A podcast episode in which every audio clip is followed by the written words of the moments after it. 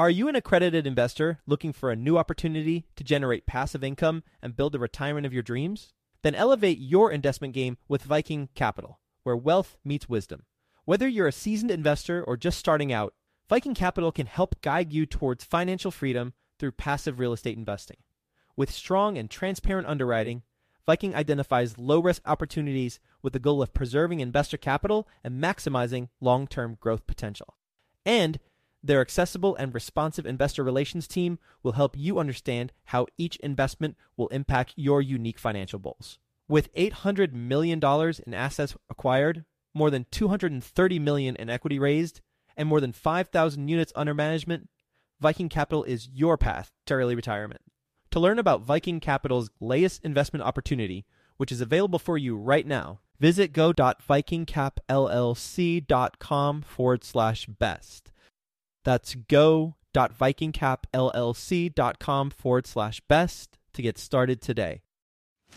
Did you know that within a decade, women will hold $30 trillion in investable assets?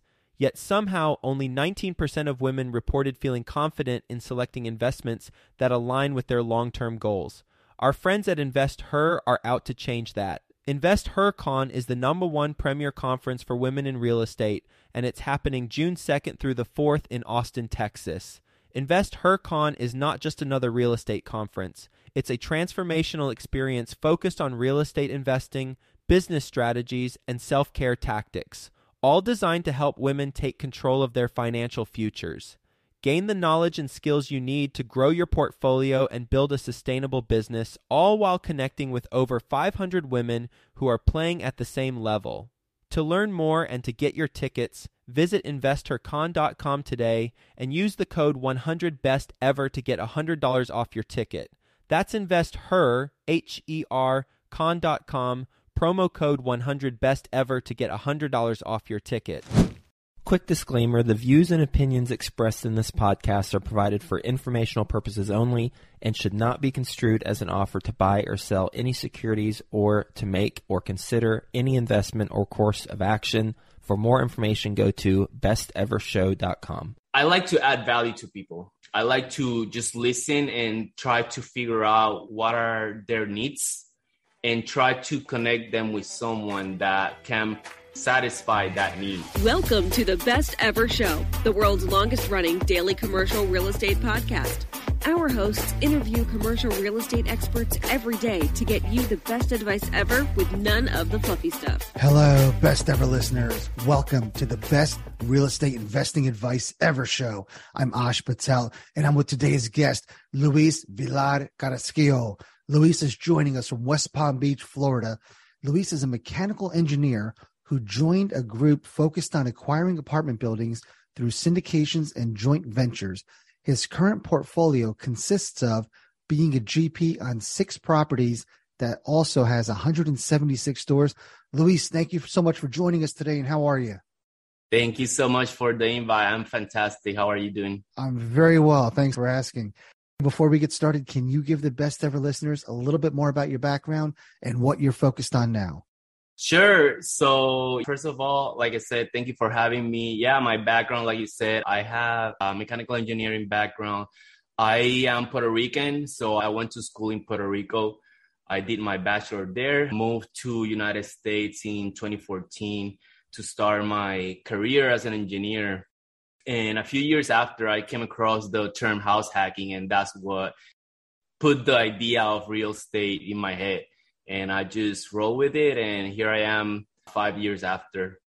Luis, in my experience, engineers make some of the best real estate investors because you apply processes to everything. Right. Let's go back to your first house hack. What was that like? What did you learn and what processes did you apply? And did you end up scaling that and doing numerous house hacks? So that's very interesting that you just said that engineers make great investors because that's what I learned during that house hack was basically the importance of having systems in place for your business because if not, things can get difficult. And to be honest, being the first investment that I had, no systems, basically nothing in place. So I was just scrambling all the time. But From there, I felt that I, I was spinning my wheels, not finding anything. Being in South Florida, super competitive market. So from there, I realized I wanted to actually go bigger and multifamily and decided to join a couple of groups and met my partners and, and just went from there. After I met my partners, we bought 14 units a year after. Hey man, you make that sound easy. Tell me the story. It was not easy T- at all. hey, listen, tell me the struggles. Tell me the story. How did you meet your partners? So my partners, I met them through a mastermind. And actually it's very interesting because just networking, networking with people from the mastermind. I remember having a conversation with one of my partners and he mentioned that he was interested in mobile home parks. I told him that I had a audio course for mobile home parks. I sent it to him at value for free, nothing in, exchange. So I sent it to him. He introduced me to his other partner, which is Puerto Rican as well. And we just clicked it from there. They asked me to do an underwriting for them. They liked the way I under property. And yeah, like I said, we went from there. What are the strong suits or the backgrounds of your partners? Interestingly, they're engineers as well, but particularly we have different sets of skills. One of my partners, Myron McNeil, he is in charge of all the finances of the company. He deals with all the distributions. My other partner, Duhamel, he is in charge of making all the contacts with brokers, with owners, negotiations. My other partner, Shad, is in charge of all the construction management, and I do all the KPIs. I do all the market analysis, underwriting, property analysis, and all that fun stuff with numbers. Luis, a lot of times partnerships are born out of necessity. Somebody Mhm. gets inundated and they just need help, they need partners. Did you get your partners that way? Or did you set out from the beginning saying, okay, I want to scale this company. I can't do it alone. I want partners. Actually, it was out of necessity in the first place because I was just looking for deals. Like I said, I was just spinning my wheels trying to find deals here in South Florida, and I was just not finding anything. And they had the deals, but needed an underwriter. So it was a mutually beneficial relationship. And today, do you raise capital? Yes, we do everything from sourcing, we raise capital. We are actually transitioning to vertically integrated. So we're managing our properties. So we're doing everything right now. All right. So back to the beginning, you said Florida is very competitive. hmm How did you overcome the competition? So right now we are actually investing outside Florida for the most part in Georgia and specifically in secondary and tertiary markets. And that's how we are taking advantage of those markets and going around the competition. I'm with you. So instead of fighting the competition, you escaped it.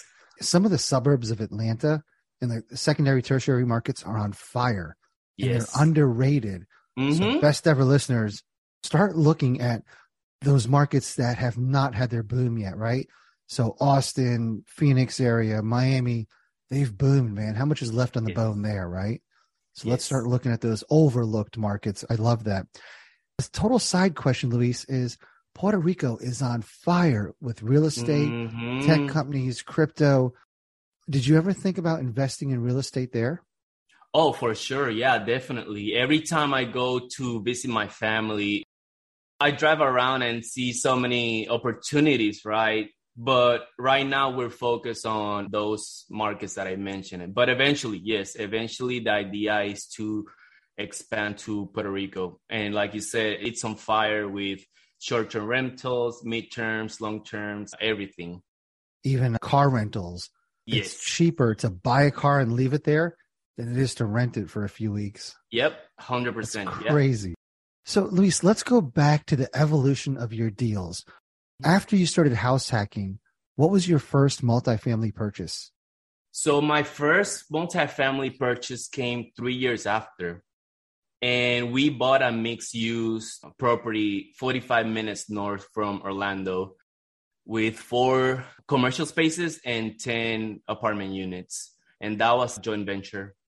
Okay, so that is way outside of normal comfort zone for Yes. people that do fix and flips. So 10 apartments and four commercial units. Was it fully occupied? Yes. From the very beginning, it was fully occupied. What attracted you to that building? So what attracted us to that building was the stability of the city itself. It's a very quiet city, very stable, not a huge influx on population, but not a huge decrease on population either, very stable. And the fact that those businesses have been there for a very long time, it was an indication that it was a stable asset. So that's what we liked about that one. Luis, how old was that building? Oh man, that building, if I'm not wrong, it's 1970, if I'm not wrong. Yeah, there's a lot of great deals on mixed use buildings because the commercial people don't want them, the residential people don't want them. They Mhm. fall between the cracks. Was it hard to get financing for that? It was not that hard. It was local community banks.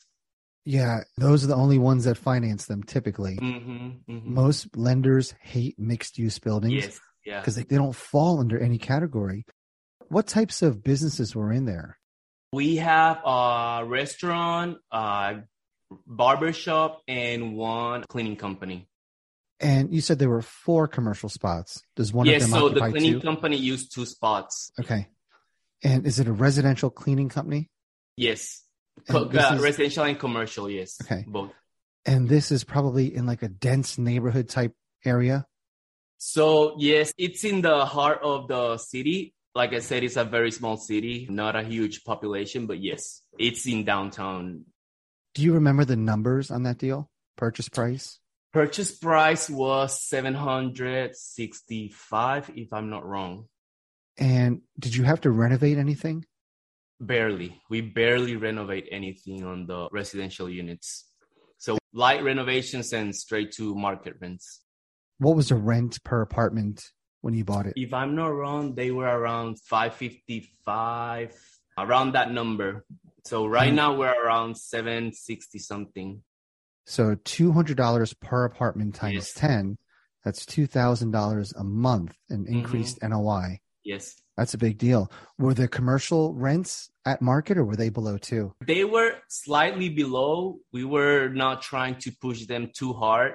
We didn't want to vacate those spaces. So we didn't push those rents too hard.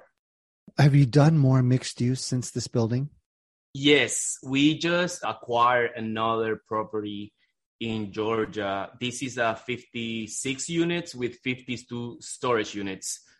The storage units are not live yet, but we're working the capex to make them available. So you bought multi-unit property and was there just land for building self-storage, The storage was there already. but it's not being rented? It's not functional. Why not? Just not completed? The previous owner just unfortunately didn't, didn't maintain it. So it was a huge benefit for us because we bought the property based on the 56, not 56 and 52. So we got a great deal for that property. And this, you should be able to add a ton of NOI Oh, to yes. this one. Can we dive into the numbers on that? Sure. What was the purchase price? 3.65 millions. And what were the apartments rented for? Are they below market rent? Oh yeah, they were below market. They were around 765. Right now we're pushing for Actually, sorry, let me go back a little bit. They were around 625. Right now we're pushing for the one ones for 795 and the two ones for 895. And then the storage units, what will they average rent for each? The ones that were rented were around $35 and market it's 125. So some of them were rented when you bought the property? Some of them, yeah, maybe 10 if I'm not wrong. Okay. So you're going to add another $4,000? Yes, Uh, we're very NOI? excited for these storage units. I'm excited for you. We'll get back to the show, but first, some sponsors I'm confident you'll find value in learning more about. Everyone is looking for a recession resilient investment. How can you try to prevent from losing money by picking the wrong fund and sponsor? Right now, you can get Reliant Real Estate Management's free guide, 10 Things to Consider in a Real Estate Investment Fund, by visiting besteverreliant.com. Answer questions like Is the organization's focus on you? And Does the fund keep employees? Reliant Real Estate Management is ranked one of the top 20 largest self storage operators in the country with $1 billion in self storage assets. After completing three funds, and selling 38 properties with $0 of investor principal loss. They have an average project level IRR of 33% and just over 3.5 years. Visit besteverreliant.com right now to receive the 10 things to consider in a real estate investment fund and get access to their latest investment opportunities. That's besteverreliant.com, B E S T E V E R R E L I A N T.com. How'd you find this deal? This was found through cold calling, direct Good. to seller. Good for you. Yes. Was there a particular list or just apartment owners? I'm not sure on that one. I'll have to go back and get back to you. But yeah, direct seller. Luis, it seems like every apartment owner gets phone calls, texts, mailers Mhm. about selling their apartment. You probably were not the first one to hit this owner up. How did Mhm. you get the deal done? What was it about I- you guys? I think what makes the difference with us is the persistence for once, and two, the knowledge of the market. We taken that market very seriously. Like you said, not everybody is looking on those markets, and we're just diving in. Actually, we just bought two more properties on that specific market. Tell me they're home runs like these two. Oh, this one, I'm very excited for this one because one is a JV 14 units and we bought for 55,000 a door and e appreciate stabilized, of course, 90,000. So we're super excited for that one. That's a 14 unit, like I said. And this other one is a 32 unit. That one needs a little bit more work, but it's going to be another great deal. 14 units. What are the rents right now? 485. And what's market rent? we're benchmarking with the previous property that I mentioned. So we're gonna shoot for 795 the one bedroom and 895 the two bedrooms. Do you have to do renovations to achieve that? Light renovations, yep. And what does light renovations mean? A kitchen and bathroom for the most part. Is it just painting cabinets or replacing them?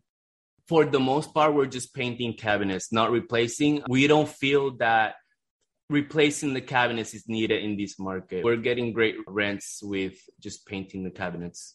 Countertops, appliances, they stay as is? Yes, for the most part, yes. Okay. Do you have to do flooring? We do flooring. Yes, we do flooring. What do you do in the bathrooms? We're doing the vanity for the most part, just vanity and resurface of the top. Perfect. Yes.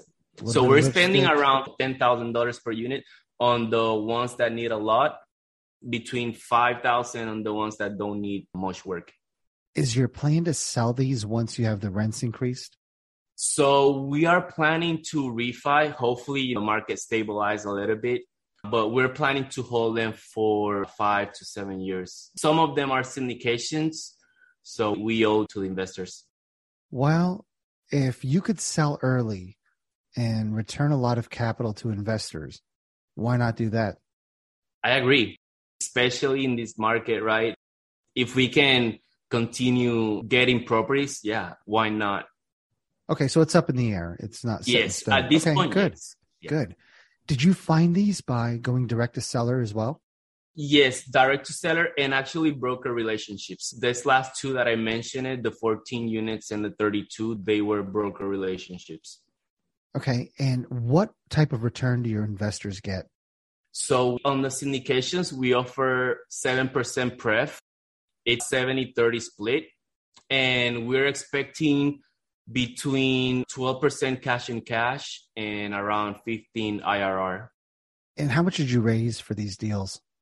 So we are raising around 3 million for, for the bigger ones. For the JVs, we do it ourselves, but for the syndications, around 3 millions. What type of debt do you have on the syndications? We have bridge right now. We are doing bridge debt. For how long? How many years is that? Two years with one year extension as option. Is that a paid extension? Yes, correct. Yeah, Okay. And then after that, it resets to market rates. correct. The idea will be to refi, of course, before year two. In your pro formas, did you bank on increased interest rates? Oh, definitely. Yes. Okay. Yeah. I like to be conservative on interest rates and cap rates as well. Your exit cap rate in your pro forma, what is that? We are looking at 625, 635. We don't want to be too aggressive on those cap rates. Good. So back to the mixed use building. Do you still try to find those anomaly deals that nobody else really wants? Definitely. Why not? They're hidden gems. That mixed use, it's performing at year three pro forma, and we just had it for a year and a half.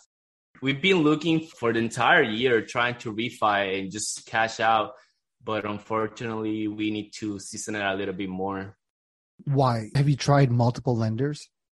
Yeah, we've been trying to contact multiple lenders, and nobody want to refi right now. So with mixed use buildings, there's no agency debt. They're typically not sold on secondary markets.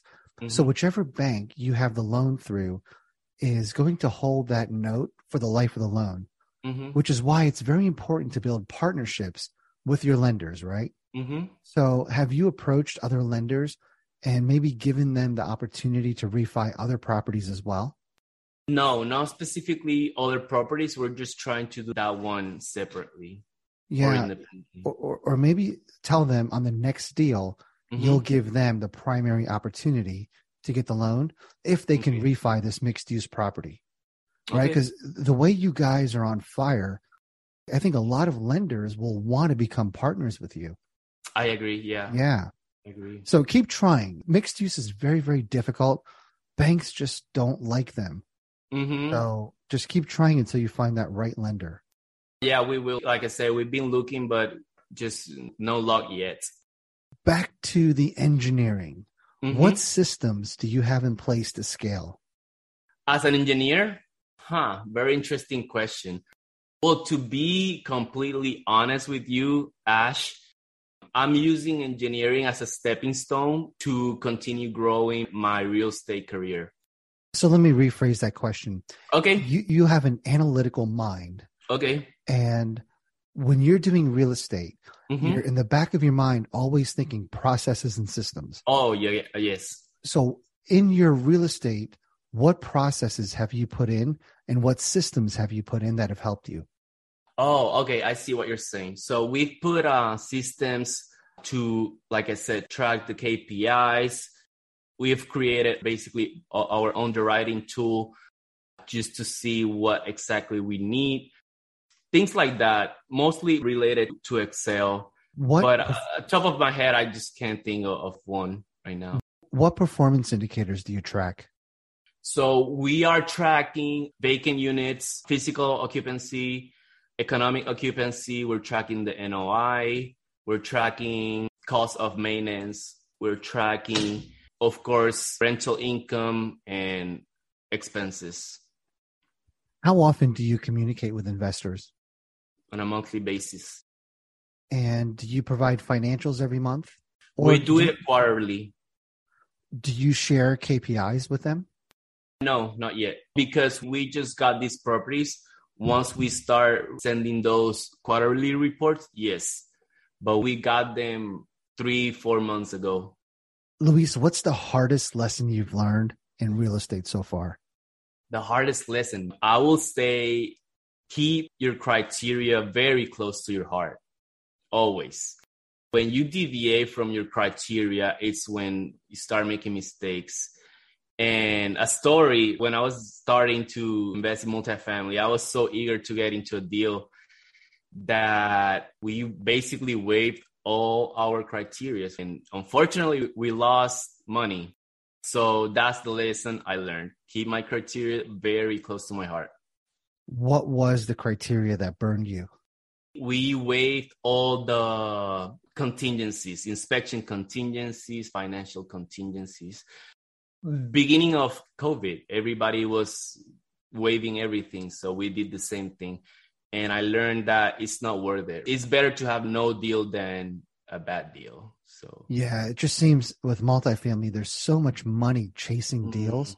Yes. And some of them don't work because the people buying them just need to park money or deploy mm-hmm. capital. It's hard to compete against that. Mm-hmm. And this was on a primary market. This was in Tampa. So beginning of COVID, everybody was going crazy in this market. And it was very hard to compete because we're trying to get into a property with all those steps and it burn us. And how do you market for investors? So we do friends and family, just picking up the phone, newsletters, sending emails. That's what we do.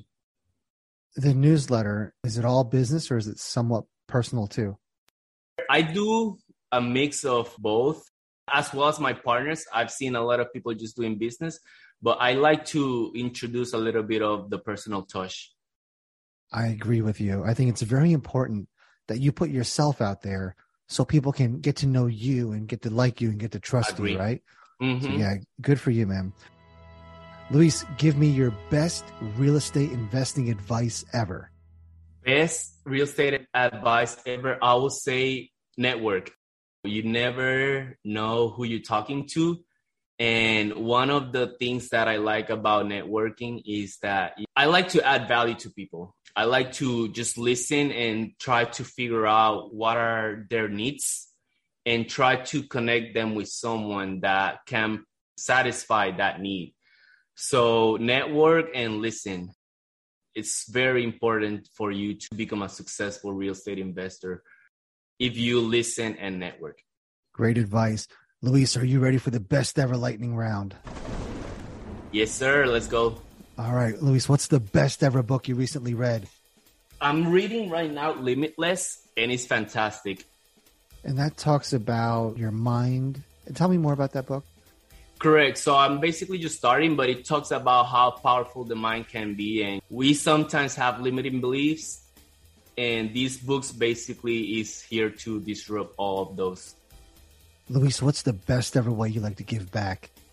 Give back. Oh man. I have a doggy, so I like to give back by donating either time or money to dog shelters. And Luis, how can the best ever listeners reach out to you? LinkedIn, Facebook, and YouTube. So just look me up on LinkedIn, Luis D. Villar. Same on Facebook and YouTube. Luis Villar or Hablando Bienes Raíces. Luis, thank you so much for your time today, talking to us about how you started out as an engineer, started house hacking, now moving up to multifamily syndication, raising capital, building a great company, and finding some great deals. Thank you for sharing all of that with us today. Thank you so much for having me. Best ever listeners, thank you so much for joining us. If you enjoyed this episode, please leave us a five star review. Share this podcast with someone you think can benefit from it. Also, follow, subscribe, and have a best ever day.